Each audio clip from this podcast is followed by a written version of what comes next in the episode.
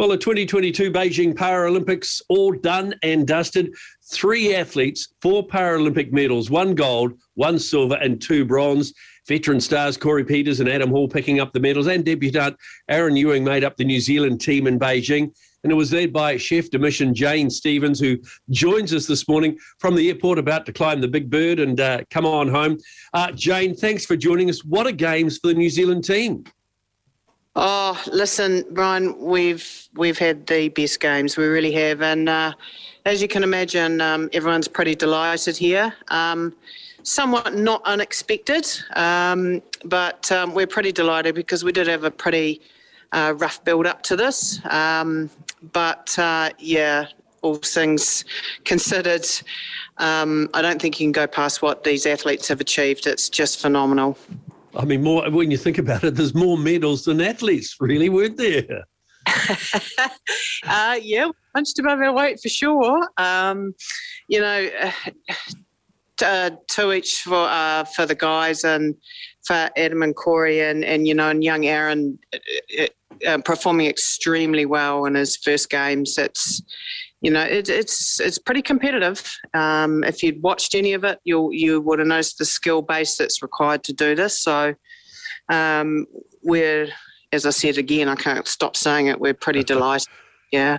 yeah, I mean, I can understand that. What were your aspirations going going into those games? Did you expect that many medals?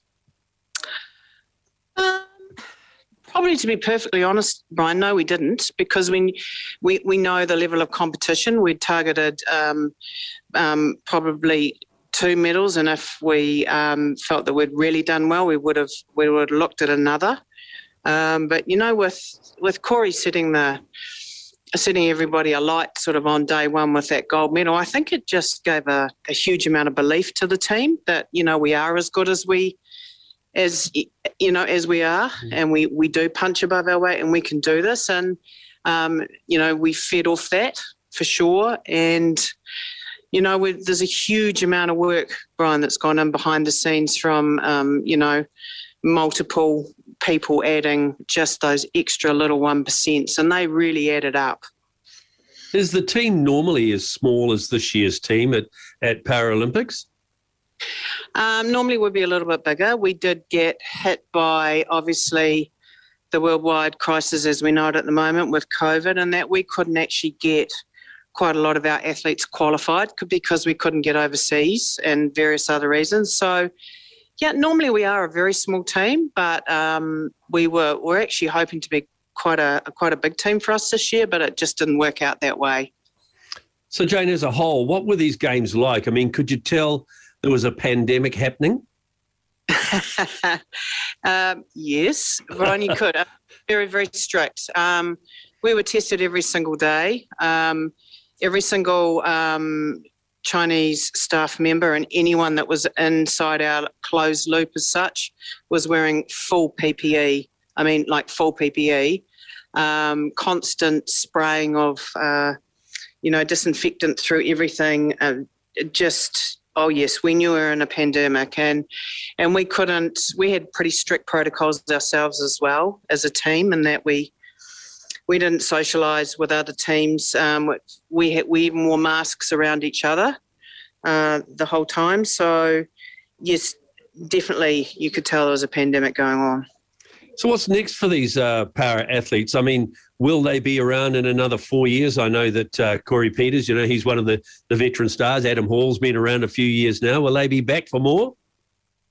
Oh look, I think Brian, they'll just take some time. They'll get home and they'll they'll probably talk to their significant others, and you know they'll we'll start looking at plans and um, what what the guys will want to look at doing over the next few years.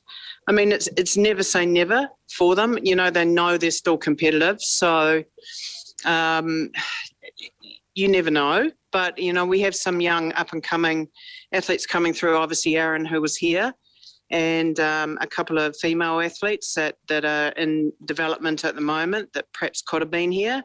So we'll start to look at um, how we um, plan things out to to make sure that in four years' time in Milan, um, we're also succeeding as we did this year.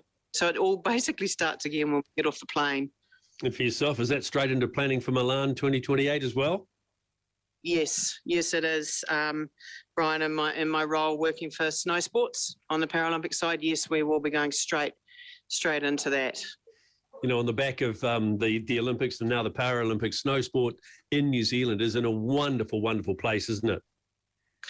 Yeah, it is, and um, you know, with personal experience, having you know worked there for the last 10 years and there's a very good reason for that brian you know there's um, some incredibly talented people working incredibly hard behind the scenes and making sure that these athletes do have the opportunities to to get out there on the world stage and perform. And you know, um, we're very grateful, obviously, that we can we can achieve that. Well, Jane, have a good flight home. Thank you for looking after our athletes and uh, pleasant travels. Oh, thank you so much, Brian. And um, please, uh, thank you to all our listeners and our supporters in New Zealand. Um, we've had a huge amount of support, and we it absolutely drove the team on, and we thank you very much for that.